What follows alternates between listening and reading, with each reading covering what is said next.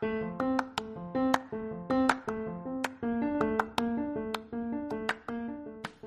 and welcome to lucky episode number 13 of the Grumpy Collector podcast. I'm your host, Troy McHenry, an incurable collector of all things.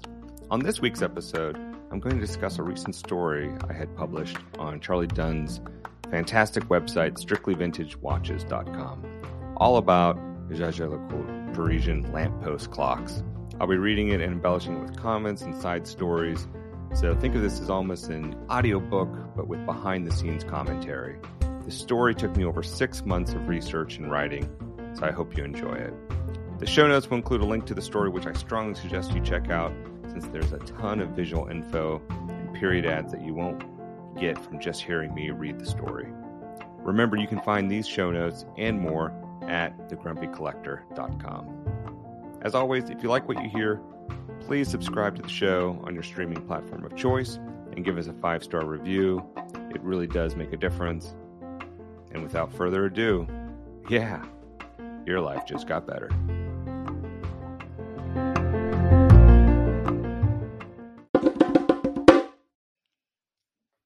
First of all, thank you for all the kind words about episode 12 around watch storage. Um, that was a really fun one to record something I've definitely spent a lot of time thinking about.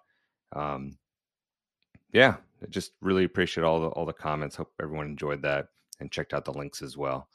Um, you know, protect that investment. You'll notice a glow with the grump today since Red Bar Raleigh met uh, yesterday. I'm recording this on a Monday, so we met actually a Sunday at noon at a, a sidebar, a wonderful cocktail lounge in downtown Cary, North Carolina and we had just such an amazing turnout. And I love as one of the co-leaders of the of the chapter. I just love when we see so many new faces. You know, old faces are great too, but it's great seeing new people who found us on Instagram and then have come out to a meeting. Uh, or maybe even better is when you see the face for a second time because then you know, wow, you know, they came out last time. They must have really liked it because here they are again if you're listening to this and you're not part of a in-person watch club whether that's a red bar chapter or, or something else definitely encourage you to try to seek those out. Uh, obviously the nawcc also has chapters everywhere the which is the national association of watch and clock collectors. You can check out their website check out the red bar uh, global website as well and hopefully you can find um, a club near you where you can go and share in this uh, predominantly crazy hobby uh, around uh, collecting watches that all of us seem to share. Also, super exciting uh, news just around all the great watch events happening in October. I, I teased about this in uh, the last episode too, but uh, October Watch Week, which I'm kind of dubbing it from October 19th through 23rd in New York City. Uh, Wednesday through maybe midday Friday is all Red Bar global meetup stuff. Watch Time, the magazine, has their New York City event Friday night and then all day Saturday and Sunday. Wind Up Watch Fair, New York City, is happening Friday, Saturday, and Sunday. The Horological Society of New York is doing events on, I think, Thursday and Friday or Wednesday and Friday uh, which is great. I'm doing like a watchmaking 101 class on Friday morning. That should be a, loads of fun. And the uh, National Association of Watch and Clock Collectors is doing a big symposium. I think Friday, Saturday, and they're doing some event, uh, like an offsite event Sunday. So lots going on. Wrist check for this episode. I was going to say my Tudor, uh, Pelagos, or I guess now everyone's calling them Pelagos. I, I really have a hard time with that. FXD. Uh, but I'm not going to say that because I, that's actually what I wore during the last episode. So I went to the watch box and pulled out my Seiko Willard. This is the first reissue of the Willard by Seiko uh, in recent times. The model number is the SLA 033. It uh, was a limited edition when they first kind of reissued this case. And so it's one of uh, 2,500 the thing I like most about it is it doesn't have the Prospex logo on the dial. So it really looks, for all intensive purposes, very similar to the original 19 millimeter lugs. Uh, I have has Ratsu polishing on the case, but it has a few upgrades. Like I think the bezel is ceramic, from what I can tell. Of course, a nice sapphire crystal. I have replaced the strap on this though. You know, it originally comes on a black Seiko waffle strap, which is nice. It's like a vulcanized rubber. It's pretty soft and malleable. Uh, but I've replaced it with a green strap, and the green one I've replaced it to. I'll put a link in the show notes, but it's by Strap Habit. It's a quick release. It's FKM rubber, uh, again, 19 millimeters, just a really pretty shaded green, and it's 26 bucks. You can't beat it, and it feels amazing. I'm actually a really big fan of FKM rubber over pretty much any other type. And to me, this has kind of the same feel as those Isofrane and uh, Tropic straps. I think those are all FKM too, maybe. Um, so that's what I kind of look for now. I like something that's a little bit soft, um, just has a great feel to it. So that's what's on the wrist today. Last episode, I teased that I had a story in the works, and I'm so glad to say it is now live on Strictly Vintage Watches. Uh, I'm also extremely honored to be the first guest writer on Charlie Dunn's website as well, which I wasn't even aware of. Uh, starting right off with interesting stories to tell about this. Originally, when I had looked at telling this story, I, you know, I had started collecting these lamppost clocks. I had seen them pop up on auctions and on eBay and really got interested in them. And I saw there was a lot of different varieties. And so then that just kind of was all I needed to start uh, going down the, the rabbit hole uh, about these clocks. And originally, I was I um, shared the idea with Tony Traina of uh, Rescapement and now Hodinkee, and he absolutely was a huge proponent of it. Thanks, Tony. Um, but very wisely, and I'm very uh, appreciative.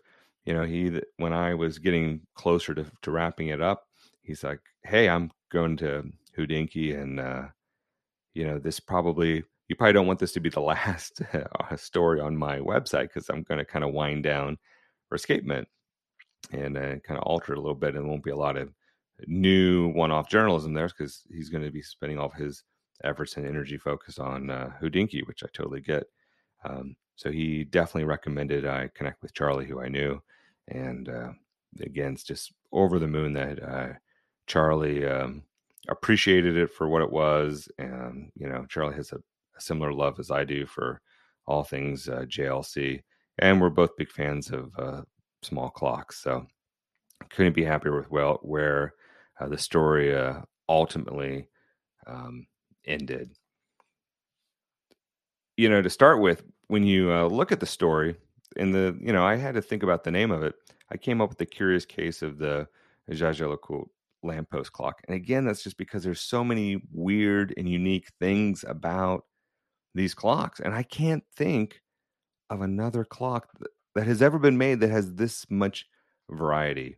I mean, think of this as your Rolex Submariner of clocks, that there's that many different iterations of these, you know, and, and similar with Rolex, you can look at it from the movement standpoint, you can look at it from the case standpoint, you can look at it from the dial standpoint. So uh, and and even other uh, things. So I just think that's um, this is what just made it so interesting.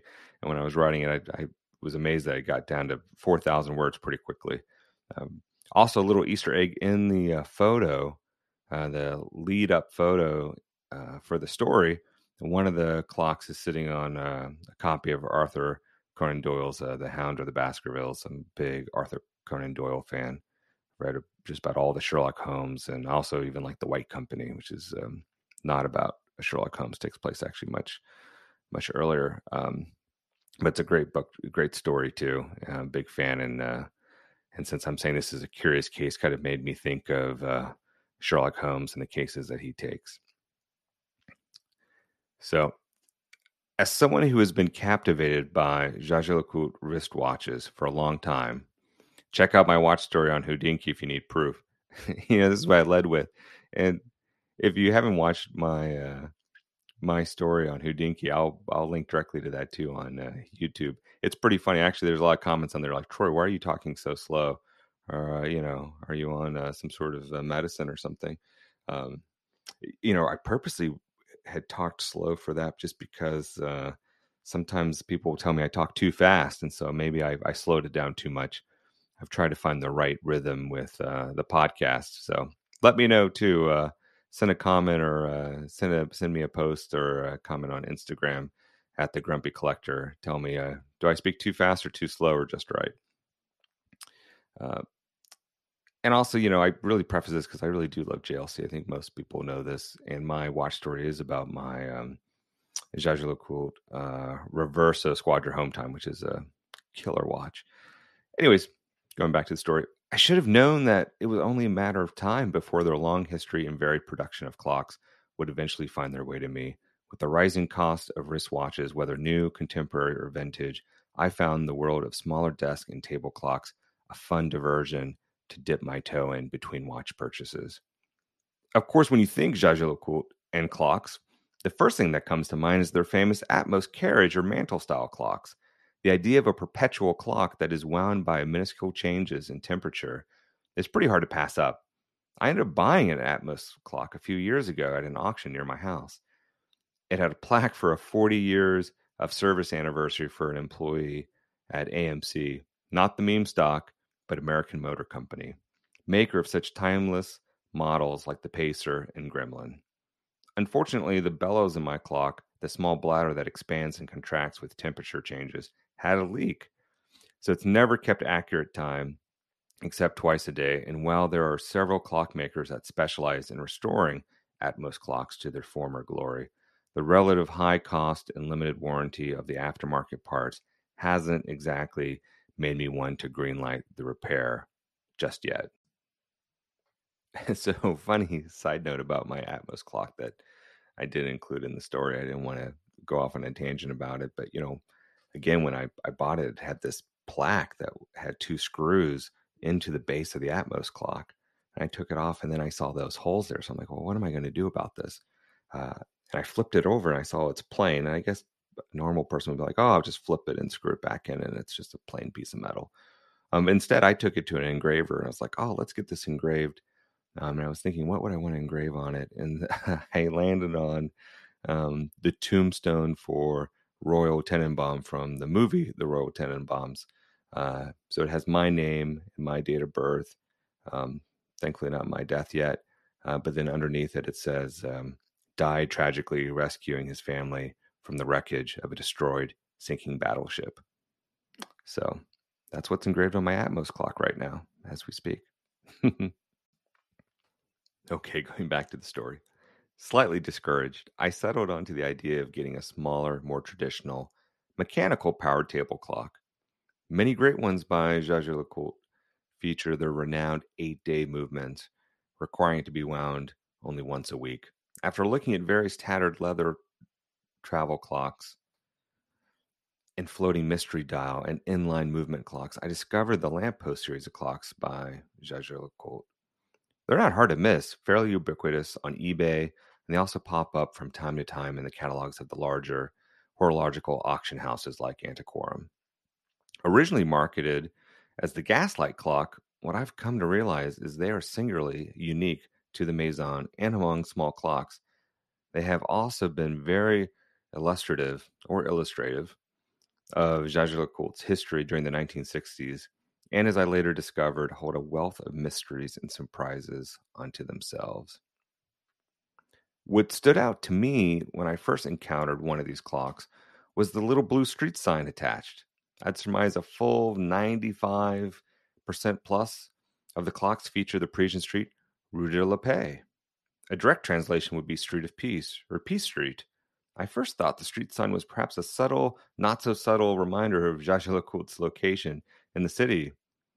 Last time I was in Paris, which this was right before COVID, I remember walking the streets with my wife and visiting the Jaeger-LeCoultre boutique at 7 Place Vendôme. So why Rue de la Paix? Did Jaeger-LeCoultre have a boutique there at one point? The street Rue de la Paix does turn into Place Vendôme after all. From all my research, the answer is no. The street has no specific significance for Jaeger-LeCoultre, but instead, the clocks with the Rue de la Paix street sign were really just thought of as a quintessential Paris, much like having a clock with Rodeo Drive, could spark memories of Beverly Hills. Rue de la Paix was also uh, was the original street in Paris for couture fashion and jewelry. Interestingly, the street is also known as Cartier's ancestral home at 13 Rue de la Paix. They've been there since 1899. It makes me chuckle that it could be thought of as free advertising for a competitor, but now both are part of the Richemont Group. The shopping advertisement below attests to the street's significance. For Paris tourists, a reminder of the famous street and shopping district seems a relevant souvenir. It's important to also note these were made in a time before Jaeger-LeCoultre had boutiques, so most purchases would have been through an authorized retailer. So the question presented itself Did a particular JLC retailer on Rue de la Paix have these clocks commissioned? Again, from all my research, all signs point to no. I'll tell you in the next couple pictures, um, one is an old advertisement, I think from the 1920s or 30s of Rue de la Paix. And it's interesting to look and see what ads are there for what companies. And, you know, what stands out to me is some of them are like furs and perfumes. And none of them ring bells for me today, except you'll notice in there on the right hand side is uh, Van Cleef and Arpels. So uh, they've definitely uh, been uh, around for quite some time.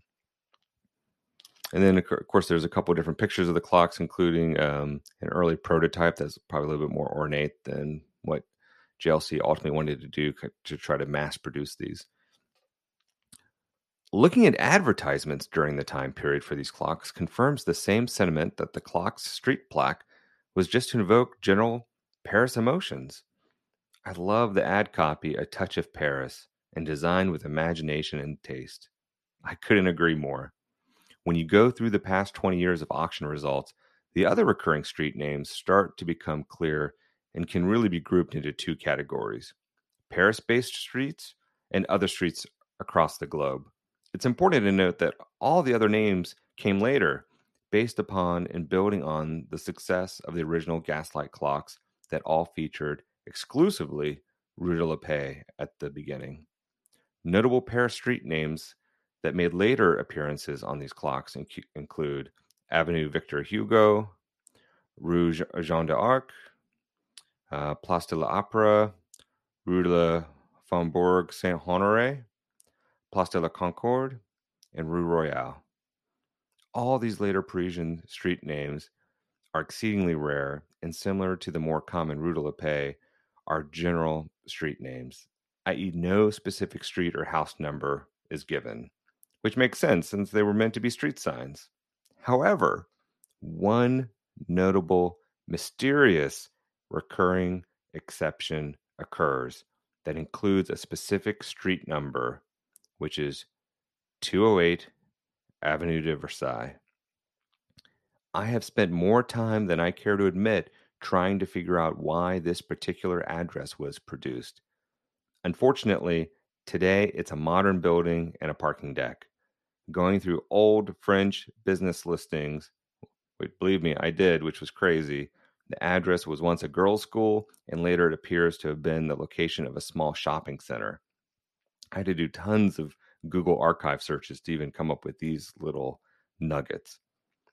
My best guess is a jeweler and JLC retailer uh, that was located at this address had them commissioned and there's a slight hint to it uh, that there was at that address um, something called a Créteil, um, which I believe was a kind of like an early, maybe um, little indoors uh, shopping center or a little mall with with different stores and boutiques. The non-Paris based street names are quite varied. Everything from Wall Street and Bourbon Street in New Orleans in the United States to supposedly ones for Portobello Road in London and Hamburg's uh, uh, Reeperbahn also exist. Excuse all my pronunciations here, by the way. I even found an example where the street sign was replaced with the name of an employee for use as a word award. Congrats to Edward Kassouf, the Hiram Walker Line Builders Award winner of 1964. As an aside, Boss Award by the way, Hiram Walker and Sons Distillery. Too bad more companies don't do things like that. The only other non street reference I found is one with a Coca Cola logo. I have no idea of its authenticity or if it was done as a later modification. As an update to this article, I've seen two signs that just had roses on them too, on a, with a pale blue background. No idea um, what that's um, signaling or, or referring to. Beyond the assortment of street names, there's incredible diversity in a number of factors when it comes to these clocks.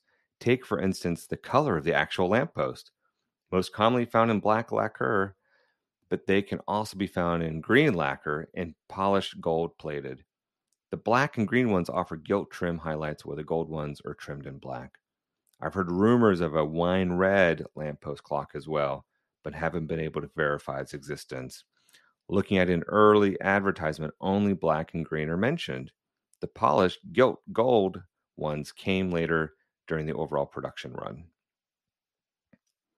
Beyond the three available colors of the actual lamppost, the lamp shade itself, always made of plastic, can be found in three different colors. On the black and green lamppost, it's always an opaque, opaque, excuse me, white or cream color. However, on the later gold ones, a clear lampshade was introduced along with the opaque ones. Personally, I prefer the opaque ones since it keeps the fantasy alive, while the transparent one unveils uh, how uh, these clocks are constructed, which we'll go into later. And this is a good point. When you see the gold ones with that clear lampshade, you see the rod going straight up from the clock to the top of the of the lamppost. Um, to me, it just kind of kills the the mystery and intrigue of these clocks. I definitely prefer the opaque ones uh, that are the more common as well. When I first started learning about these clocks, my first questions were actually when were they made and how many? And discussing this with uh, Laurent, senior product and heritage manager at Jaeger-LeCoultre and his team, I'm not going to say his last name because I'll just butcher it. Uh, the exact number made is unfortunately lost to history. Uh, their records just don't have a lot of um, details around this, especially like production records. However, looking over past catalogs does help shed light on when these were produced. This really was our only thing to go by was old ads and old catalogs from their archives.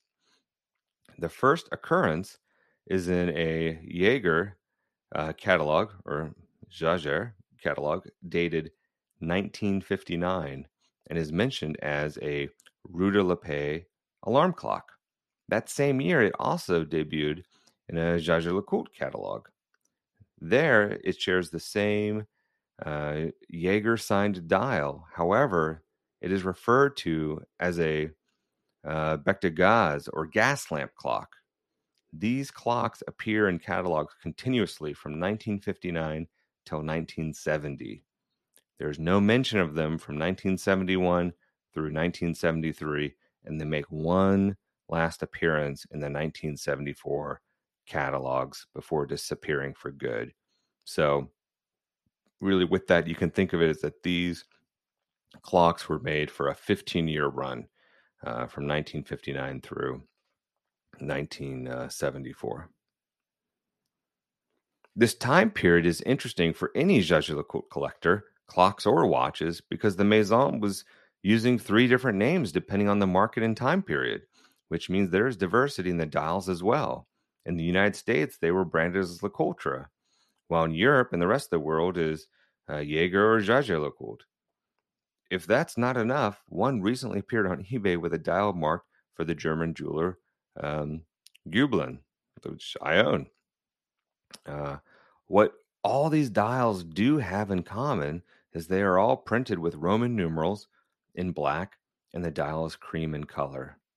That being said, there's one singular example I found of a different dial color, which was sold by Christie's back in 2008, which features a red lacquer dial marked Jaeger-LeCoultre with white printed Roman numerals and apparently lume plots, given the dots uh, you know, around all the Roman numerals.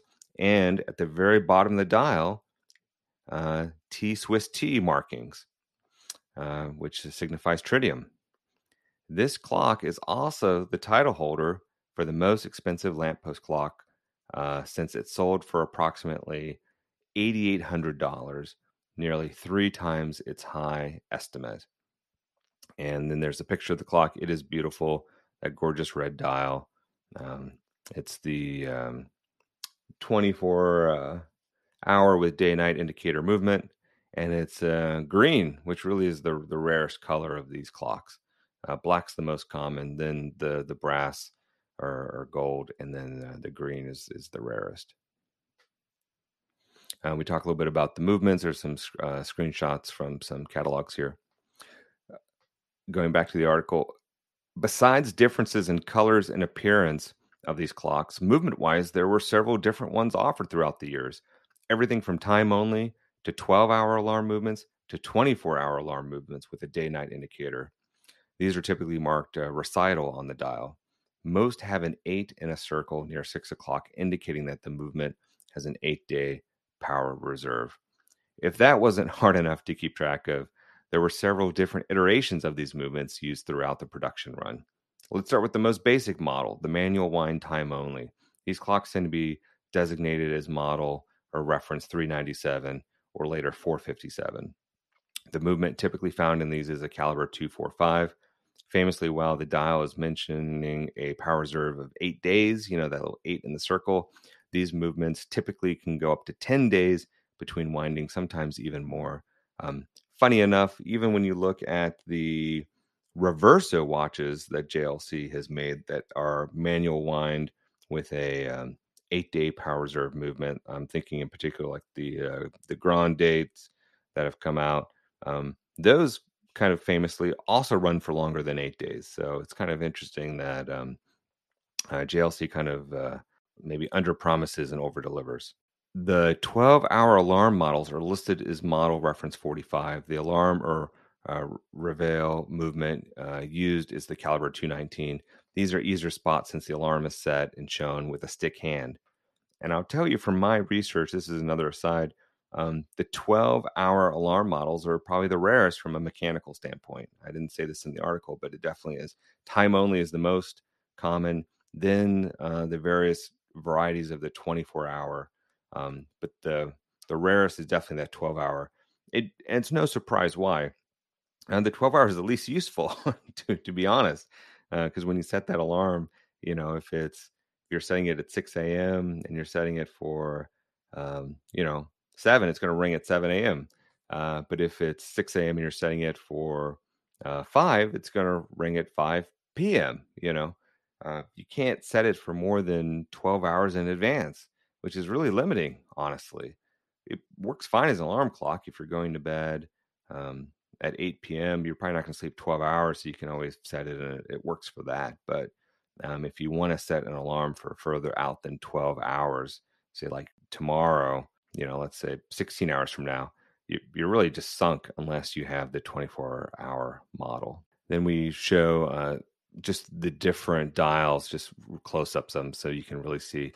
You know, lastly, the more modern and useful 24 hour alarm or recital models are listed as uh, model reference 107. The caliber used in these are all different iterations of the caliber 240.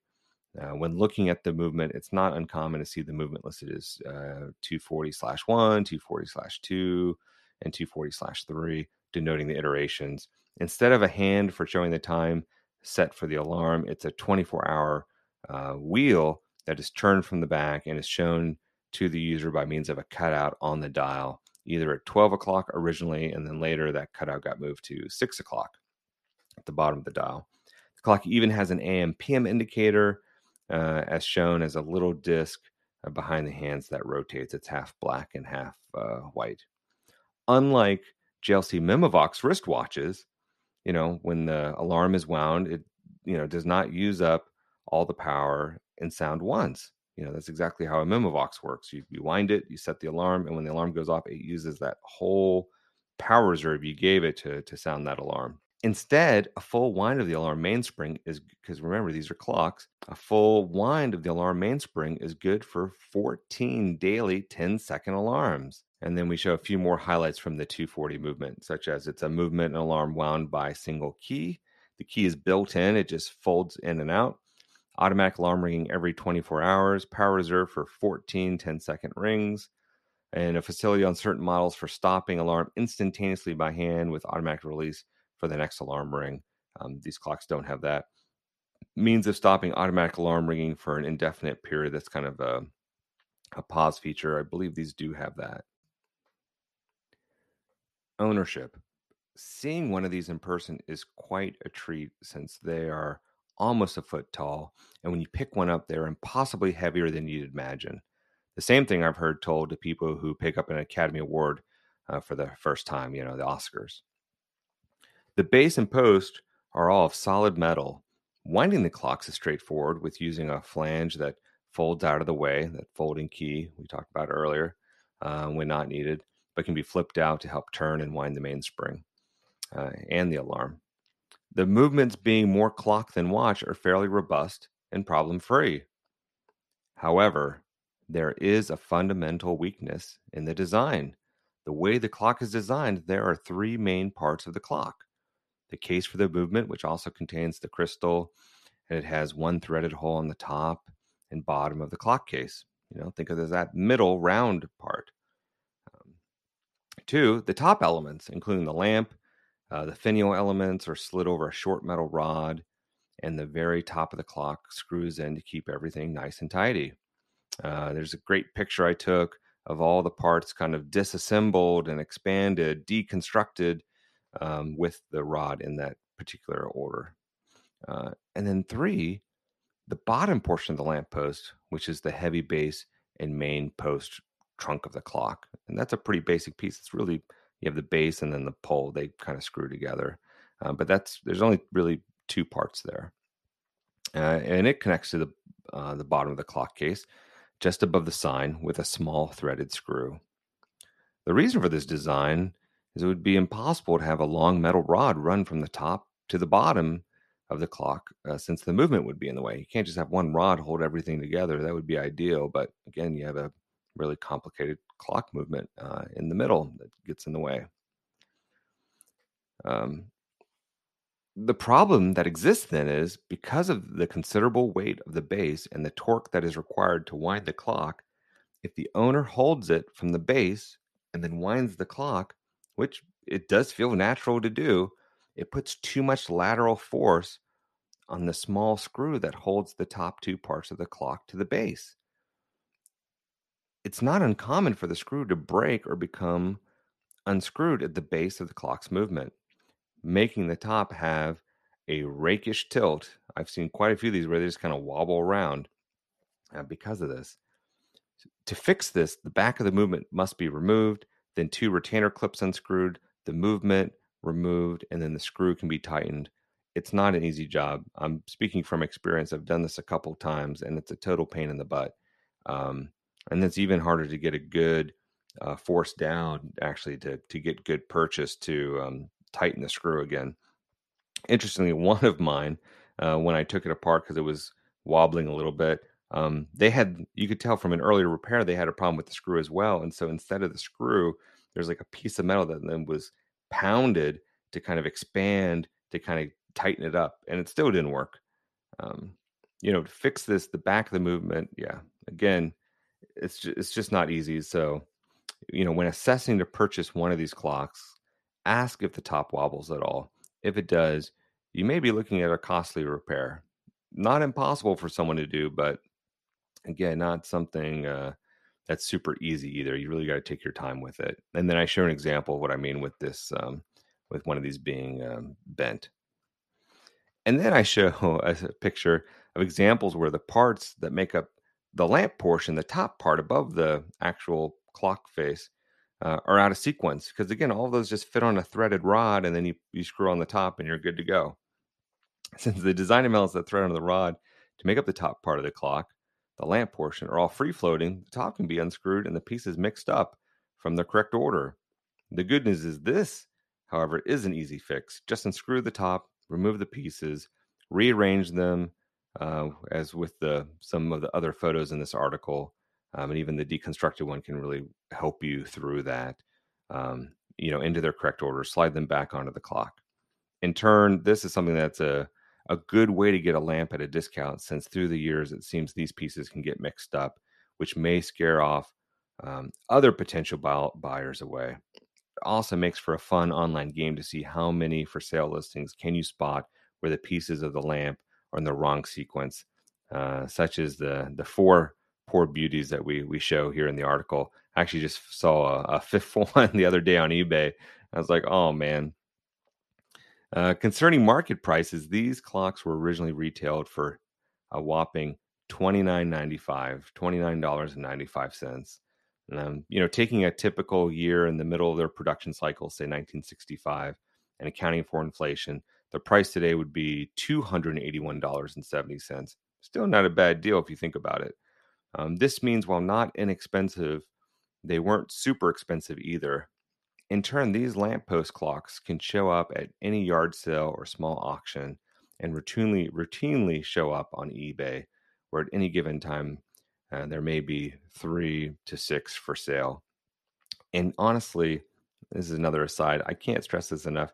I mean, that's what I love about uh, collecting, especially watches and clocks, is you know, if you were collecting minute repeaters or um, you know some sort of perpetual calendar wristwatches, those were always expensive and rare.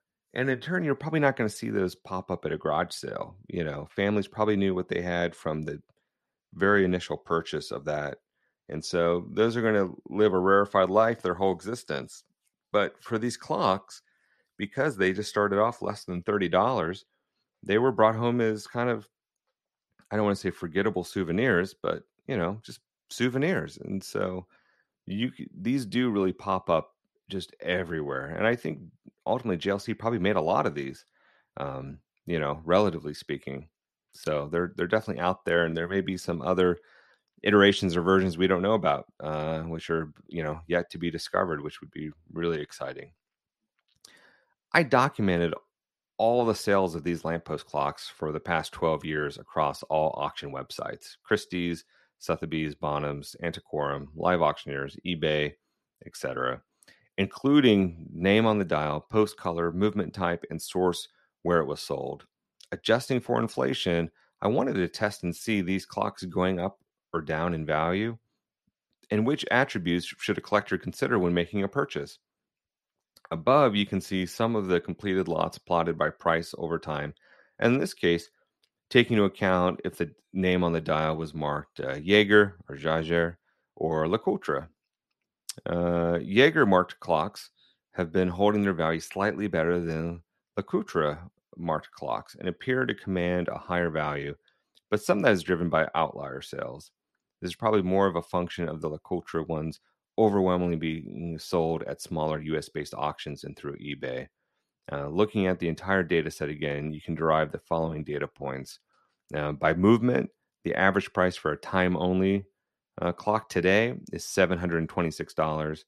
The average price for the 24 hour alarm is $892, so about $150 more uh, than a time only and the average price for a 12 hour alarm it just wasn't enough data points. I think the the 12 hour alarms with the stick hand for the alarm hand, uh, function is they're hard to find. So i wasn't willing to to put a price out. There's just i think there was only a handful of data points i had collected over the last uh, decade. You know by lamp color average price for black again this is like the post color um, $724 for black $703 for the gilt or gold fifteen hundred and eight dollars for green, so over twice the price for green. Again, green really is the the hardest color to come by. And then by auction source, you know, auction house nine hundred twenty eight dollars, eBay, and again, this is just based on sold listings, not what people have listed them for uh, or, or completed, but sold four hundred and fifteen dollars. So in turn, if you're looking for a deal, leverage those saved searches on eBay because the average price for a clock on eBay is less than half the price of uh, a similar clock that could be sold at an auction house. In closing, while I consider myself first and foremost a watch collector, it's been fun dipping my toe into clock waters and in the process gaining a far deeper appreciation uh, for one of my favorite brands, Jaeger LeCoultre. While I don't think you're going to see me lecturing at an, in a WCC symposium anytime soon on JLC clocks, I have grown a deeper appreciation for our clock collecting brethren. I can't help but think with Jaeger-LeCoultre's flagship boutique firmly established in Paris, perhaps the time is right to reissue a version of the lamppost clock, but with the street sign proudly stating their current address, number 7 Place Vendôme. Much like the reason for these clocks' existence in the first place, to rekindle at a glance that love affair with Paris. One can dream. We? Further lamppost clock diversions. While the world of Jaeger-LeCoultre lamppost clocks is incredibly diverse, as you've seen, uh, for the limited time they were manufactured, the rabbit hole can go even deeper. For instance, there are some really fascinating prototypes. Uh, did they ever even make it into production? that are worth additional scholarship, as well as other brands that introduce similar lamppost style clocks. Copycats, perhaps? Um, you know, the closest thing to an actual uh, Jaeger-LeCoultre lamppost clock was uh, there was a full size one uh, made that was outside the Jaeger-LeCoultre boutique in uh, um, Buenos Aires, Argentina. I thought that was pretty neat. There might be other ones around it near other boutiques too. I would love to to figure that out. May need to go on Street View and look at all the uh, boutiques at some point, see what's around. um, and then we have some pictures of other mid-century lamppost clocks. Um, and these were all ones uh, uh, by uh, JLC. So it's really interesting to see kind of the different styles. Actually, the first one is not. I think that's actually a marked in Hermes, uh, and the other one is a is another kind of no name brand. But then we have the prototype, and then there's actually there's two prototypes from uh, from uh, JLC uh, shown there. And then Charlie and I had a lot of fun digging through and finding old uh, ads and marketing materials, along with um, uh, JLC. Again, really helped with um, providing uh, ads from their archive as well. And I'll tell you one thing I do want to point out there's one of these I think that is for sale right now, but it's a little pricey. But I shouldn't say this because now these are going to go up in value too. But um, the reference, I think it's the um, three nine nine. Um, I think it's the coolest clock. It's called a um, a game or hunter's clock, and uh, it has uh, twelve indices for the twelve hours. But then in between, it has uh, months and it shows like maybe what's the ideal animal to hunt for that month. And I just think uh, it's kind of whimsical um, in, in, a way. I just think it's super endearing. Uh, we really do have a quite a depth of ads here, and it's great too that we have them from even like domestic ads that were published um, in uh, U.S. Uh, publications, and then we even have some that were in uh, Europe and uh, South America uh, and even some foreign language ones, which I think is really cool. And I forgot there's even one here for the Japanese market from 1968 that Charlie found. So super cool. Acknowledgements, you know, while we tend to think of everything exists online for the materials and research required for this article, that was decidedly not the case.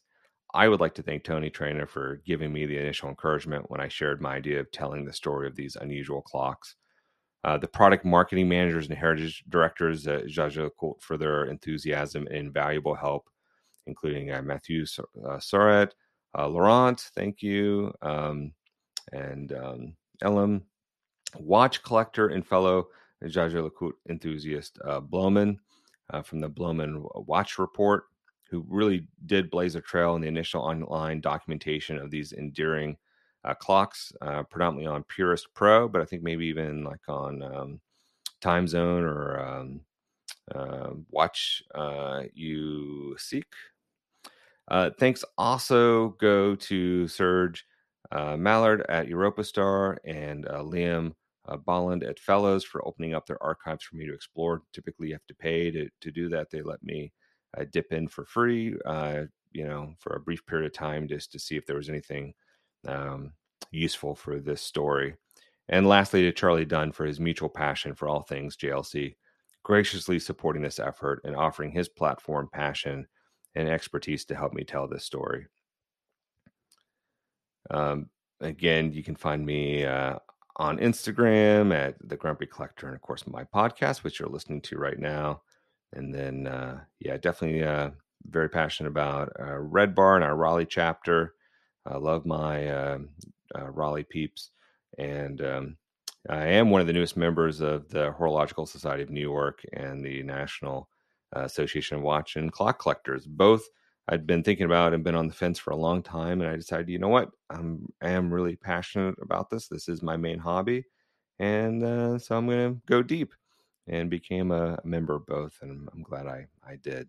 So that is the end of the article. I hope you enjoyed uh, this kind of reading of it with uh, some side stories. I know sometimes that can be a lot to read too, and also sometimes it's hard, even when reading it, to really understand maybe the intonation or or what I was thinking when I was writing it. So hopefully, hearing me speak it, even with uh, some of my uh, flubs, useful for all of you. Of course, I love feedback, so please again uh, send me something on Instagram about uh, what you thought of it. And um, you know, I'm already starting to noodle on what's maybe the next thing I want to um, you know write and tell. You know, I love uncovering these things and just kind of documenting for all collectors to benefit from. What are these kind of hidden stories that are out there? I think there's loads of them, uh, just waiting to be discovered. And I really feel like this was this was one of them. I hope you enjoyed today's episode. Reminder the show notes are online at thegrumpycollector.com. If you know a fellow incurable collector that you think I should interview, drop me a line at my Instagram page at The Grumpy Collector. I'm always on the lookout for collectors of all things with that common thread of watches. If you enjoyed today's episode, don't forget to subscribe and leave a review.